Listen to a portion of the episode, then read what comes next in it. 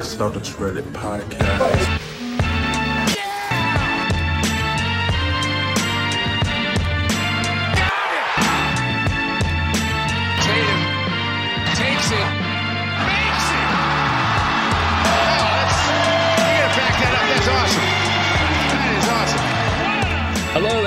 The Celtics Reddit podcast. My name is Ben Vallis, aka Brittle Gash. Thank you for joining us. I hope you're doing well.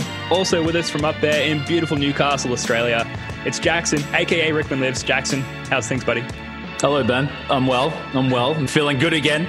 I guess you can tell. But um, I'm glad. all right, all right. Thank you for asking. awesome, awesome. Yeah, I think we're all feeling pretty good after that game three. Uh, and of course, someone else is looking good with the uh, the nice collar popping up over the uh, the sweater there. Joe from across the Tasman there in New Zealand, aka No Scroats McFly. Joe, how's it going? Not too bad. The uh, the corporate wear indicates that I just got home from work. Very And- professional. Yeah, Yeah, looks like something Brad Stevens would wear.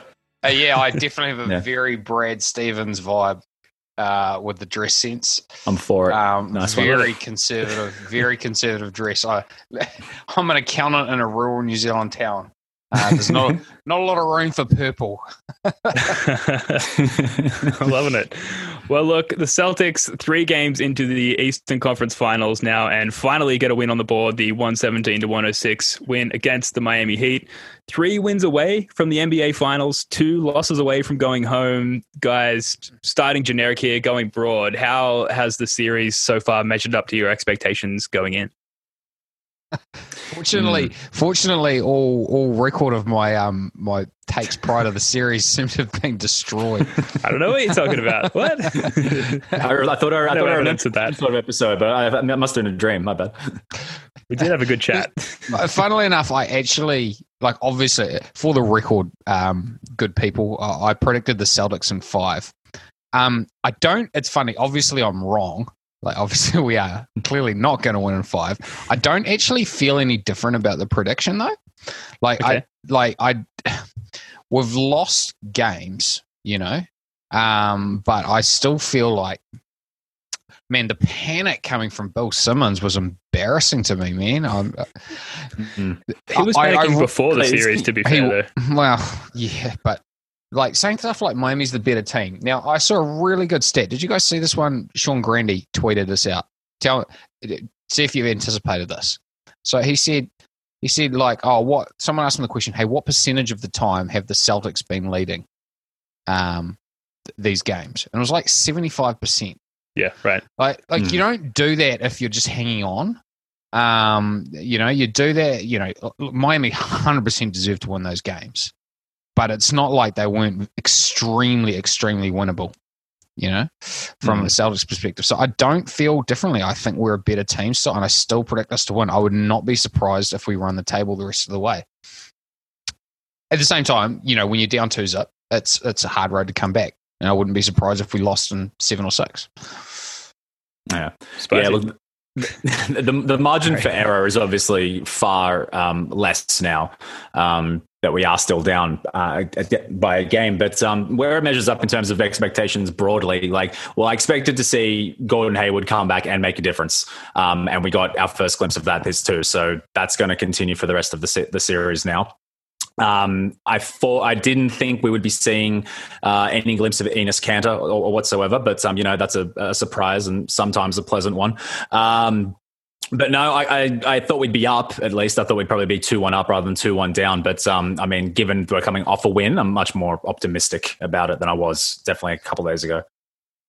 Yeah, I didn't expect the uh, the late game uh, like lack of efficiency and, and, and lack of dedication there from from our guys to be such a glaring aspect of, of these losses. Ken, have you been watching the? Have you been watching our team this year? Well, yeah, I have been, and I know, Still I that know Brooklyn loss, man. Yeah. That's where it started. I, I am colored by my fandom here, absolutely, but uh, I just didn't expect them to let that uh, influence the way they play down the stretch in the Eastern Conference Finals. I guess I just, I, I suppose I assumed that given the the stakes here, that they would step it up and play a full forty eight. Um, but that hasn't been the case, and the the Heat, for whatever reason, seem to play their best basketball in the last five minutes of games. And like sticking with Game Three here. Uh, it was a real butt clenching, torturous time there in these last few minutes where the, the Heat came back um, and nearly stole another one from us. Um, can you tell me what was going through your mind at that point in game three when you thought, you know, perhaps the Celtics are going to drop yet another game here? I wasn't panicking really. I, I I felt good about the game the whole way. I felt like there was a different energy. There was that desperation that was you know uh, evident, and we were being aggressive. Um, we were seeing big performances from from Jaylen Brown, Kemba, and um, Jayson Tatum, and Marcus Smart. You know, in there at the end too. So like they all had over twenty points. Like I can't remember the last time uh, that happened. So I felt good the whole way, but yeah, like undoubtedly, you know, you get they go on that mini run, uh, Tatum's uh, offensive foul on um, Duncan Robinson, and then they had they stopped the play forever, and it felt like that moment went on for about five years. Um, but I still didn't feel like it was we were going to get Toronto or OG Anunoby again. Um, I, I, did feel like we'd hang on, and like thankfully the execution was like pretty clutch you know, for once anyway, so it was fine. Hmm. Yeah, I mean, when a team gets down by like when once it starts getting to like they're down by fifteen with five minutes left, the other team has to play perfect. They have to have everything go their way, right? And once you get to that sort of a lead, like you just got to remember the other team has no margin for error. So even though, yeah, naturally it feels nervous when they close it to six after what was it, fifty seconds left when that when that foul was. Yeah, they've still got to play perfect to close it. You know, like I, I, was nervous because I'm a fan, but at the same time, like if the shoe was on the other foot, I would be not too optimistic about us winning. you know what I mean? Like yeah. if, if if you were a Heat fan, you wouldn't be that optimistic about closing a six point gap after mm. you after having your honestly having quite a lot of luck. Um, like those offensive foul calls were kind of they were kind of lucky, you know, like. Mm um, yeah, so so I wasn't like beside myself, but yeah, it was more uncomfortable. And also, I wanted the game to finish quickly because I had some stuff to do. like celebrate winning. Yeah. Uh, had you guys heard of this term, the prevent offense, before? I, I had never heard of it until uh, I guess this series with the Heat, which you know, based on what we're talking about, the, the Celtics' tendencies throughout the season so far. You'd think I would have heard of it a lot sooner. I'm confused as to why it's called a prevent offense. I know in theory the concept is that you're preventing the other team from from getting points in the limited amount of time that they've got. But really, for the Celtics, it seems to be that they're just preventing themselves from continuing hmm. to be competent uh, basketball players yeah. individually and as a team. That's an NFL thing, right? Like a prevent defense, where you hmm. just have a real, where you sit back really conservatively, send everyone back. Like I think it's one of the hail marys. Hmm. yeah, or like taking a knee, which you can't do in uh, yeah. you know in a live game of basketball, unfortunately. Um, but it's very it's very frustrating. They prevent themselves from winning. And in the case of the first two games, the other way I look, look at it is the prevent offense, in which it's pre uh, my venting about how annoyed I am with the Celtics after the game. Uh, but had you guys heard of this concept at all before this series? No, it sounds like a contra- it sounds like a contrarian way of just saying defense. You know, I'm preventing the offense, so by defending. But no, I, I, didn't realize it was a thing. I knew there was a thing, such a thing as as ISOing it until there's like five seconds on the clock and then doing something. But I didn't realize it had a, a, a two word term. I do wonder what a true like t- taking the knees kind of twig made things twig for me, and mm. I, hmm. I, think a 24 second violation is just such an underrated turnover. like it's a, yeah. it's a it's never really that bad in a in a game. You know, I wonder if you get up, you know, if you're up by 15 with three minutes left, if you do just go into the half court and just hold the ball. You know, yeah. well, it's four corners, eh? You know, especially bring Semi in. Mm. You are giving them extra like timeouts and violations. stuff. But, Forgot about yeah. that. So you can't yeah. just hold the ball for 20, 24 seconds. But that would be, in, in, you know, in theory, just just taking the shot clock out, and the teams and the team is always trying to attack against a set defense. Because that's what happens, eh? They get a rebound, there's a turnover, they can score quickly. You just can't score quickly against a dead ball turnover. Mm. I don't know if you guys watch much rugby league, but like since they changed the rules about kicking it dead in the in goal, less teams are kicking into the in goal. They're just getting tackled like on the sixth tackle right at the one meter line because then they restart there instead of on the twenty, and it's just right. it, it's a it's a noticeable like mentality like shift in, in teams and stuff. So yeah, it, that just tweaked my memory of that as well too. Got to send Brad Stevens the, the rugby league tapes. Get him on the right side of the prevent offense because I it is reckon not working the, at the the three of us got some sort of rugby, cricket, rugby league sort of mastermind tactician and universal playbook and sent it to him. Um, I think Banner 18 would be a certainty. Let's get right on that. Um, so obviously, game Brad, three. Brad, it's all about completing your sets of six. that's right. That's right. Bring out the Playing ball on 40 20s every now and then. Right, at least expect it. Game three obviously was a lot better than than the previous two games in that the, the Celtics strung uh, more consistent, dominant stretches together, and like we said earlier, played maybe 43 minutes of this game um, with Ticker. Um, but what, like getting into the nitty gritty, what about game three stood out to you compared to the previous two games in terms of what the Celtics did to get this done? Well, at, at that run we had at the end of the second quarter, um, it just felt like we were able to knock them over. Eh? Like it felt like we weren't getting anything called against us, which is really nice. And when we get out and we, we're in, you know, when we're making turnovers, where that's when we make our real runs. Um, it always feels good. It's, it's just good to see us playing aggressively, and um, yeah, I, I, it was hard to imagine us losing this game. We just we just absolutely couldn't lose it, you know. Mhm. Um, so uh, it was hard to, to read too too much into it at, at the same time as well. Um, yeah, like I, I guess I feel about the same about our team in the series as I did before Yeah. before the series. To be honest, I now that we've seen it wasn't a must must win game. I mean, it was for all intensive purposes being three 0 down. We know the yeah exactly, but we saw them in a must win situation, and we saw what the mentality was like and what the execution was like. So even if we were to lose the next game, for example, down three one, like it could just be the Denver Nuggets experience, but you know from Boston. So um, it, it hasn't. My optimism is probably immeasurably greater since um, the win. Even so, obviously you don't want to go 3-1 down. I feel that would be the death sentence realistically. But now that we can see that they can do it when it really matters, if I feel like we're in those situations going forward, then we could, you know, it could be a big picture comeback. Miami's had lots of little comebacks, you know, in the context of games. Maybe we have the big series comeback. I feel that would be a, a nice a nice narrative if it comes true. Yeah, I- I, hope you're right. Sorry. Sorry, Joe. After you. no, no, yeah, yeah, man. I was just gonna say, I hope you're right because uh, two two feels good, and suddenly we enter into a into a, th- a best of three series. But three one, uh, you start to feel like you know with Gordo's baby coming up, which we'll, we'll get to, and uh, you know Deuce Tatum in the bubble, and I would imagine getting a little frantic there as as a young bloke. The idea of maybe okay, you know we're eliminated after one more game. I don't know. Maybe I'm selling the guy short here, but I, I can start to see a pathway you know out quickly when they're down three one. Whereas two two again, you know, there's a lot of momentum behind them of like, okay, we've recovered from that um, that early stumble, and, and now we can get back into things and, and get to the finals from here. Um, so three one doesn't leave me with a lot, a lot of confidence going forward, unfortunately. But you you guys know me well. I, I tend to stress in, in less uh, damaging situations. It's a stressful environment, man. Yeah. Can, can I make a quick point about something that's I've got I've got a I've got a bone to pick. I've got something that's just been getting on my goat. And it's this I saw a stat cited that if a team goes up 2 0 in the playoffs, they win uh like 89% of the time. Mhm. Doesn't that sound foreboding? Doesn't it sound bit. ominous? Mhm. Well, it shouldn't. Here's why. There is such a a- there's zero context to that stat. I real I just it just hit me in the shower. I was like, hang on a second.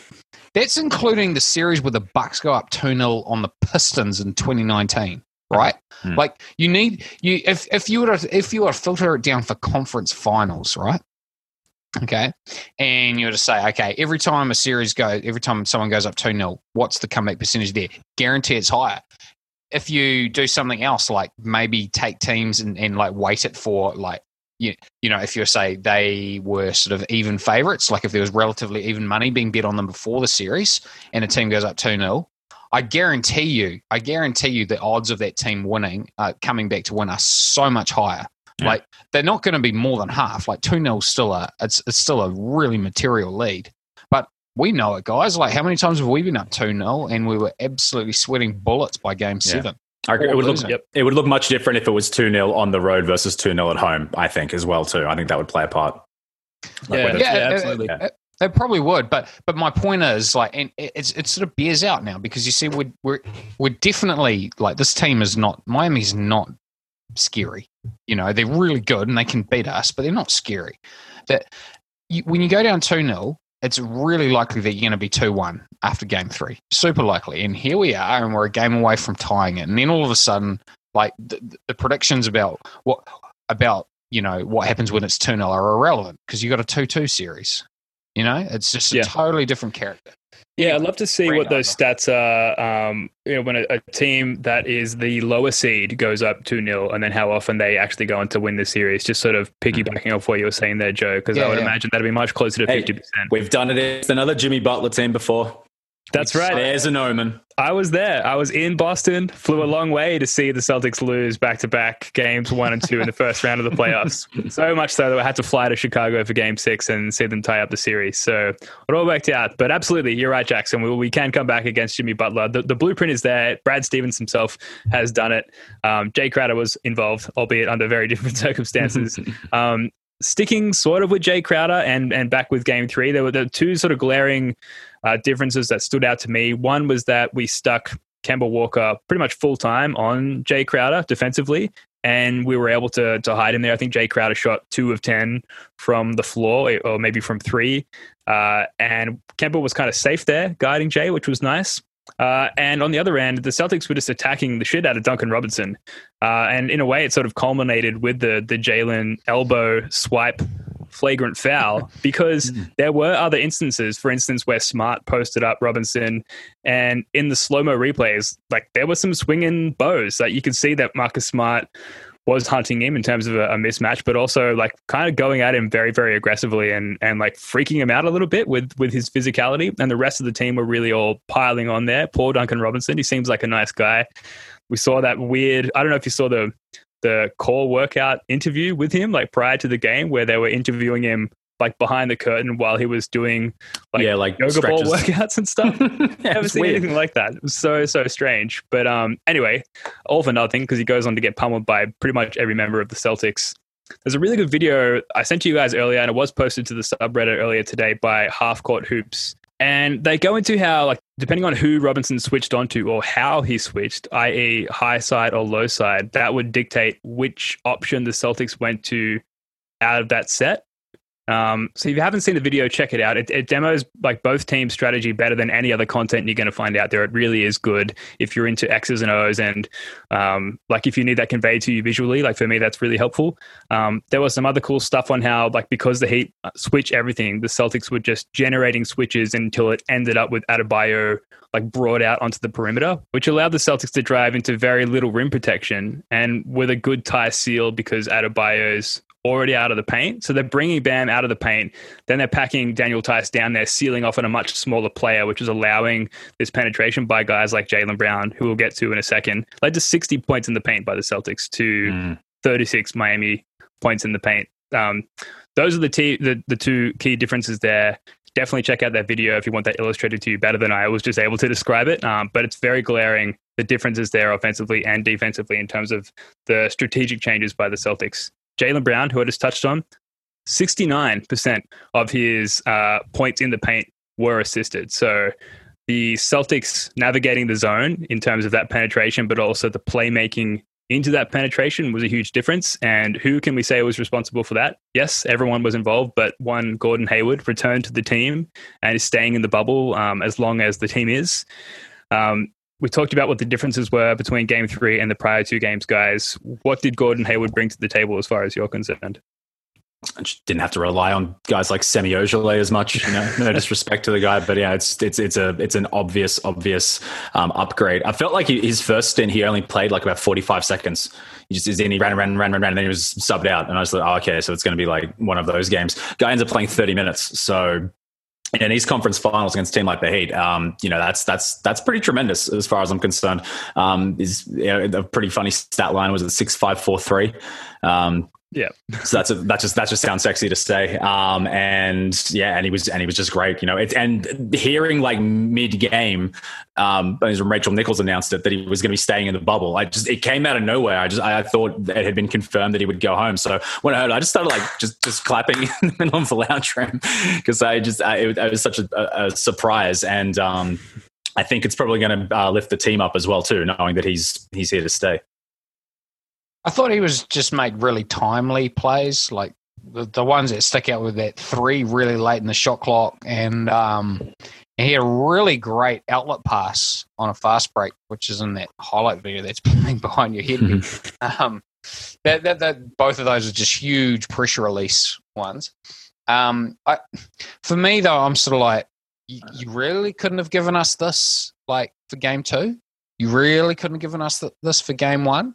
Um, I'm kind of recycling something that also got destroyed um, in the last recording, but um, yeah, I, I sort of I think, man, this is why like our window is just we just have a crack that we may not ever get again, and and that's why I wanted him to come back. If he can help us at all, I felt he should have been back.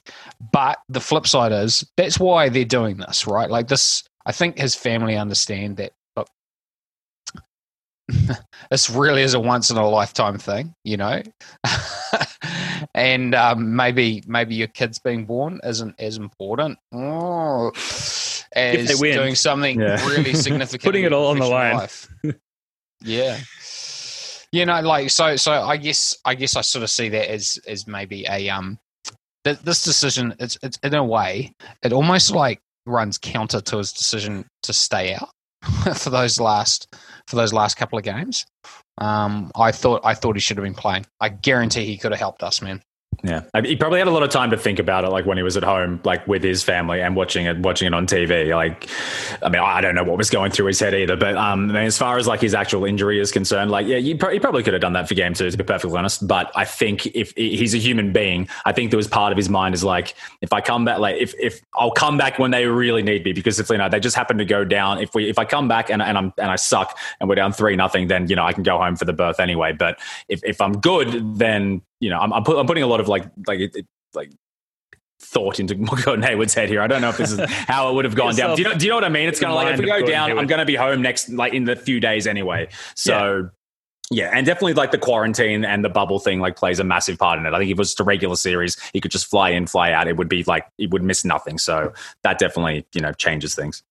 Yeah, I kind of got the impression they were hoping to steal the game without Hayward, and then you know if it got dire, kind of like you touched on there, Jackson, then they would bring him back, and mm. you know going down two 0 in the Eastern Conference Finals, it's sufficiently dire for me. One hundred percent, yeah. And you know when he checked into the game in Game Three, you know within thirty seconds he had that that pocket pass, that zone busting. He got into the teeth of the defense, and that pocket pass into Theis which I feel like only Gordon Hayward, maybe Marcus Smart, are the only two guys on the team who can throw that pass. Just that like pass that could easily be a kickball violation, um, just in through the slither of space into Denny T. Um, and then he continued to sort of bring that you know that fundamental style game to to the court that we don't see from anyone else, particularly from the playmaking aspect. So, um, very welcome to see that. Apparently, he was gassed. I guess you could tell by the look on his face throughout some portions of the game. But um, in terms of that heat zone defense, which has been a big problem for the Celtics and, and teams prior in the playoffs, uh,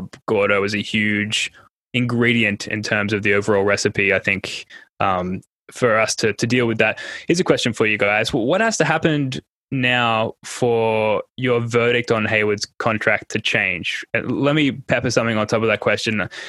Like, is this the first counterpunch from Gordon Hayward in terms of like hardcore Celtics fan perception of him and his contract? Because it feels a little bit of a sacrifice for him to be like, well, I'm actually going to miss the birth of my child, albeit fourth child, to be here for this team that I've missed out on being for here for for on so many times past. If that makes any sense. Mm. Well, I think his his like his contract in in the aggregate has pro, has provided negative value, uh, in my view. But um, that's a sunk there's a sunk cost right now, right? You know, sure. Like you know, um, I'm I'm a Gordon Hayward fan. I swear. yeah, I, I, hope he has a moment. Um, is this is this the first time he's been able to contribute something significant um, to the Celtics? I guess so. Like last he had a big game against Milwaukee in game one last year from memory. Um, but yeah, other than that, he really hasn't had a time to do much in high leverage situations. Yeah, I, I, think the, the the question of like uh, whether his contract was was worth it money wise, yeah, is, is kind of just null and void at this point because yeah, it, it, wasn't. He didn't play for an entire season, you know, under completely understandable and acceptable circumstances, but he didn't play an entire season. So, um, look, sure, if, if we end up winning the title um, and he hits like a buzzer beater to, to, win it, and it's like, you know, that Butler scene, uh, but instead they win, um, and it's just like one of the biggest basketball fairy tales ever, then sure, you could say that contract was 100% worth it. If he played like one game his entire career and it was that with the Celtics, it would be worth it. But um, no, I don't think it's you're going to ever be able to like reconcile the cost that he, he, he came for. Okay, so say if they go on to win the next three games, they go to the finals and they lose in seven to the Lakers. Is hypothetically, is his contract then suddenly a net a net positive? Because that's that's as far as you can go without going all the way. Does that make the whole Hayward ordeal worthwhile, knowing that he was integral in the end to, to getting us there? Depends how he plays if he's crap, then it's terrible. If he plays really, really well and he's un- and he's unlucky, we're unlucky to lose, then yeah, that's a different thing altogether. But you know, it's too hard to say for mine. I mean, I guess you got to also consider, oh, you know, what was the opportunity cost for us of Gordon Hayward? It was uh, from memory. Um, it was giving up Olynyk and Avery Bradley. Um, and Avery Bradley turned into Marcus Morris was pretty good anyway. Hmm. Um, well, good for us at least. you do it again 10 times out of 10 knowing all that you could know in the sum you know in july 2017 right? Like you, you would always you would always sign him. Um, it's just that it's you know he's basically he was out for an entire year. He wasn't good last year and he's been out for really important portions of time this year. So if you're doing a strict cost benefit like like if you're doing a strict accounting and then like it's pretty hard from it's would it be worth it if he made one big shot? Um, like from an accounting perspective, probably not. You know, the hundred and twenty million dollar shot. yeah, you know, but but you know, as a fan, um, will I think of him? You know, will I will he be a Celtic hero? Maybe. If that's kind of what you're getting at, you yeah. know? And it's not like the Celtics are going to go out of business. It wasn't like that was a catastrophic financial failure that's yeah. crippled, like, you know, the, the very fabric of the business forever. You know, we'll get over it. We'll be okay. Yeah, well, look, he was certainly a hero in this game, and I, I'm very thankful that he's back, uh, despite everything um, and all the occasions where he has not been present in the past. Uh, since signing with the Celtics, I'm very happy that he was here for this game because he definitely made a huge difference. Um, Reddit user 3YH Hex DNU2, uh, not an easy username to read out, said, We had 27 assists on 41 field goals, which is an awesome assist to field goal ratio. Do feel like while Hayward only had five or four of those, I haven't got his, his stat line up in front of me.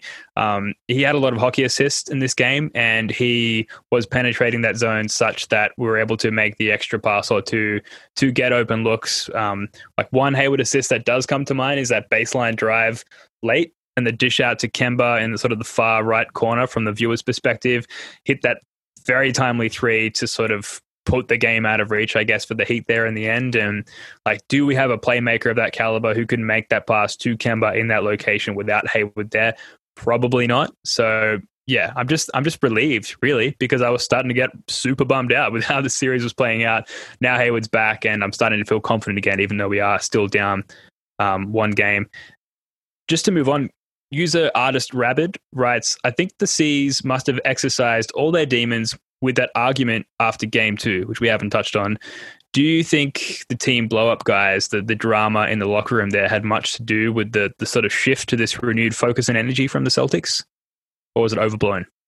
I think it's a hundred percent overblown. I think I think there was something very, you know, that they were obviously yelling at each other and were at it, but like I think this is just, you know, symptomatic of of, you know, competitive teams. Like, how many times have you heard like this shit come out of like Golden State Warriors, um, you know, locker room with Draymond and Kevin Durant and everything like that? You know, say what you will about the personalities of them of those guys versus the Celtics, but it, it does it doesn't throw teams like that off. You know, like the good teams, you know, they they take it on board and they get through it. And I think that's precisely what's going on here because I don't think it really like bothers any of them. I think they come to expect it, and I think it's, I think maybe the bubble circumstances. No, I was going to say maybe the bubble circumstances makes the media more sensitive to it, but that's probably not the case. I think it's probably just it, this is something that they're used to. This is something that they expect, and it's something that they've just gotten over on, gotten gotten on with because they're professionals.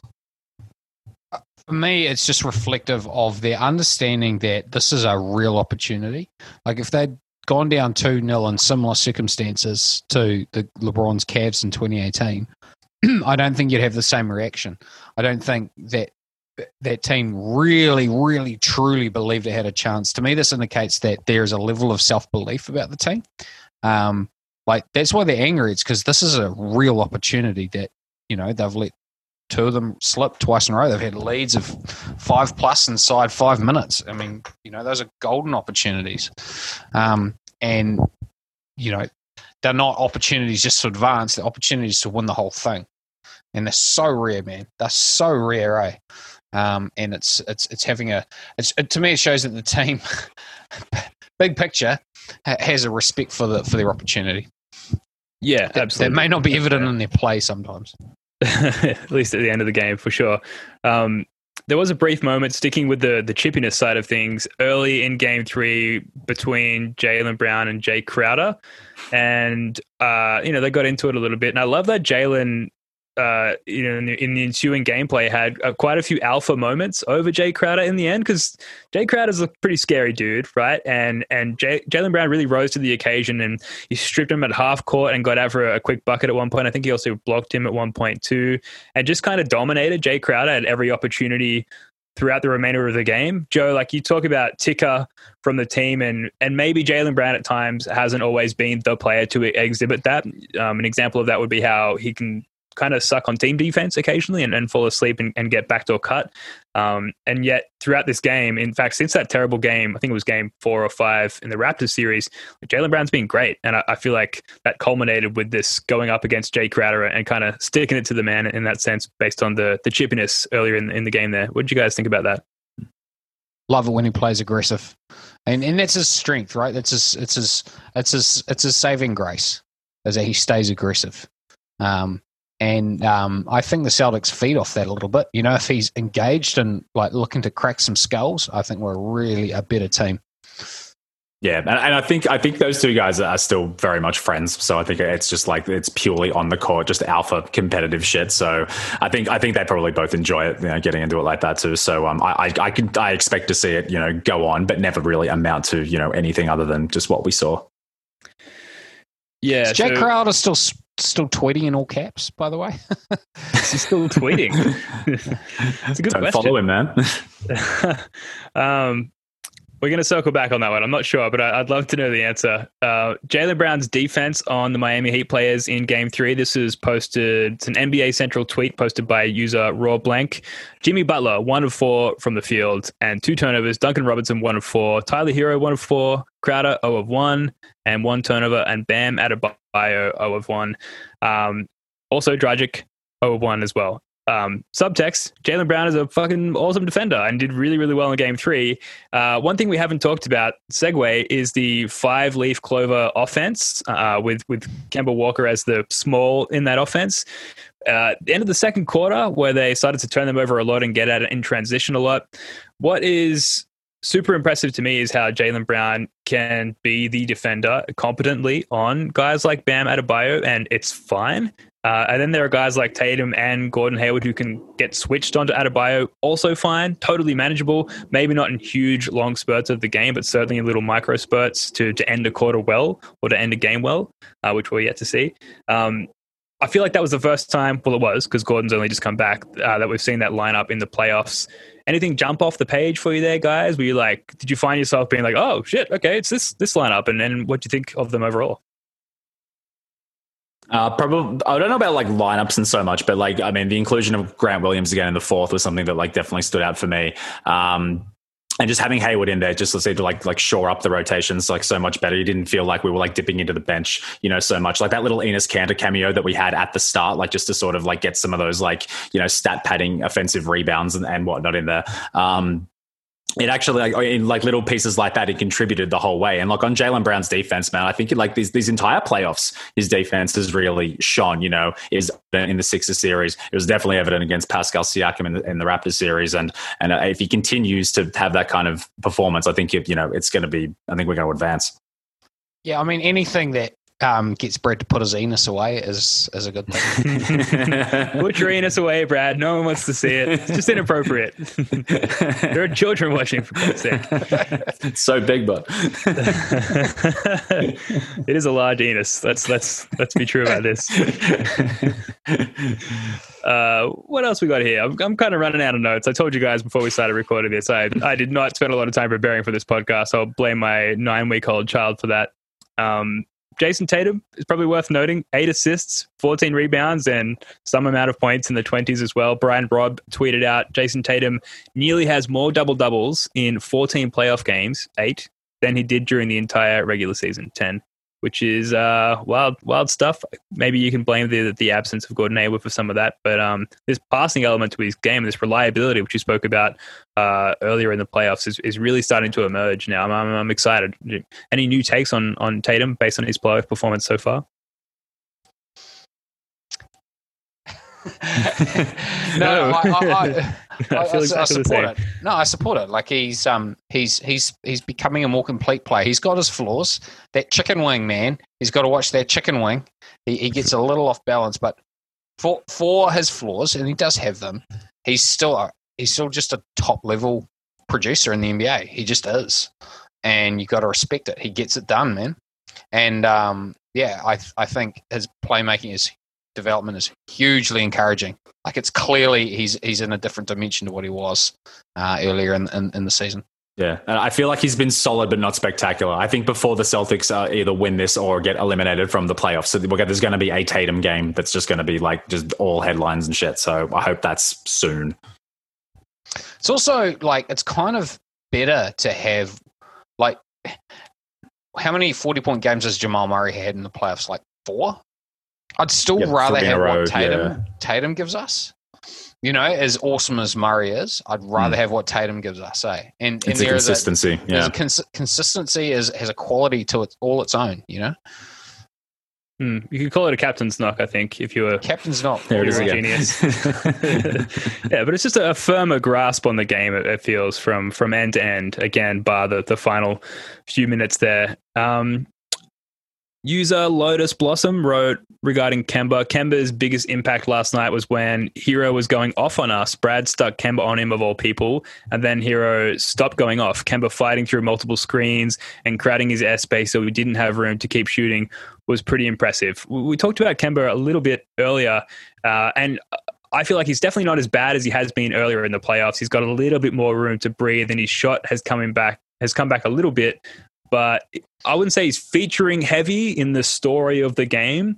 Um, he's just kind of a, a reliable cog in the machine. Does that sound fair? Yeah, yeah. It, it does. I think we're, we're. I feel like offensively we're at our best when he's rolling. Um, So I'm looking forward to that. Those are comfortable games. You know, when Kim is really rolling, it, we we te- I feel like we tend to win quite comfortably because it's, everything's so easy for everybody when when he's comfortable. Yeah, I think it's uh, the best version of ourselves is, is when Kemba is just efficient and rolling, but like you know, it's either a Tatum, a, a Tatum or a Brown or a Smart in some situations who are making like the highlight, you know, like attention grabbing plays and stat lines and whatnot. So yeah, no, uh, Kemba's been Kemba's been solid. I think he, I think he's, I think he's like struggled a little bit overall in the playoffs. So to see him like have a like a level out, you know, not level out. That's been one good game, but you know, I think he'll, I think he'll continue. Yeah, no, I hope you're right. Um, just moving through the rest of our notes here before we wrap this one up.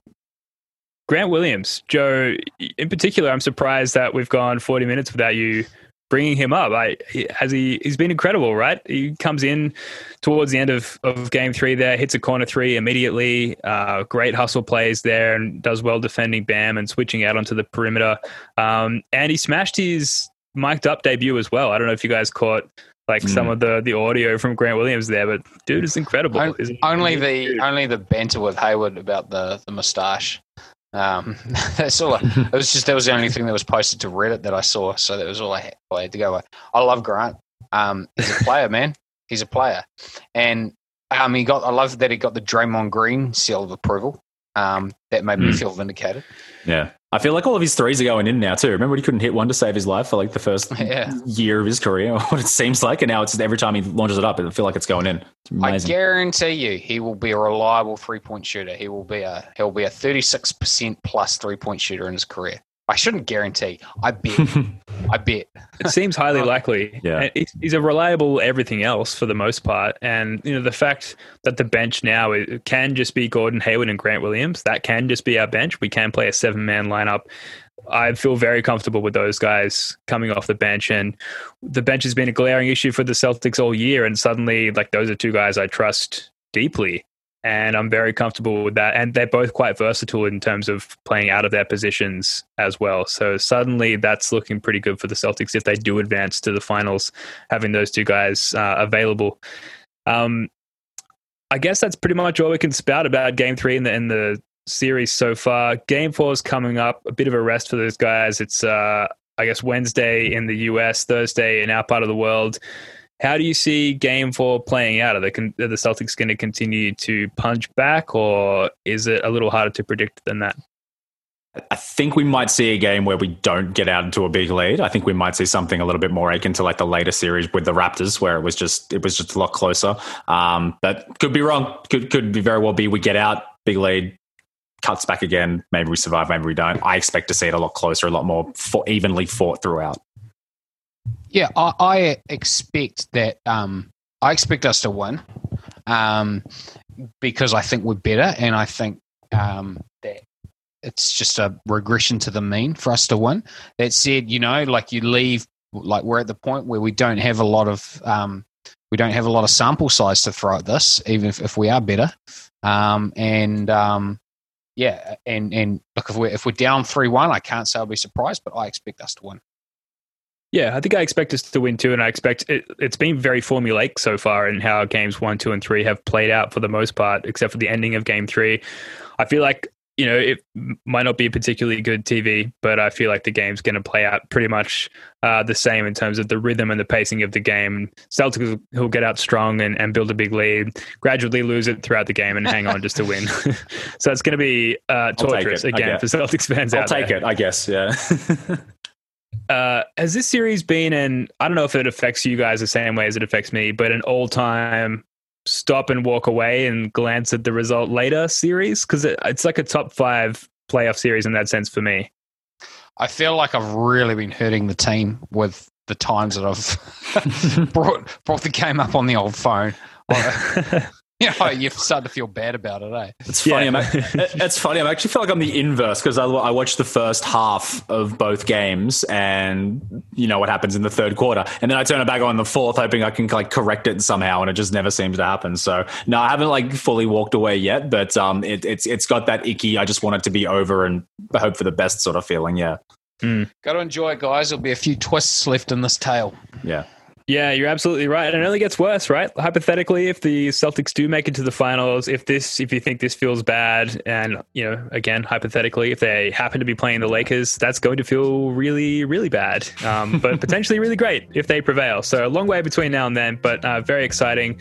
Uh, all right, I think that's going to do it for this one. Thank you for tuning in. We've got a few days here to bask in the glory of that game three victory before a very important game four on Wednesday in the US or Thursday if you live around here. Like we said earlier, Jackson and Joe, love your work, guys. Thanks again. Thanks for having us, man. Cheers, mate. Okay, until next time, go Celtics. Peace. See you. Uh uh, hiking in the sun, the happiness that you mourn. You know the kids still dance, so we supply other songs. If I'm wrong, you hit the zoo.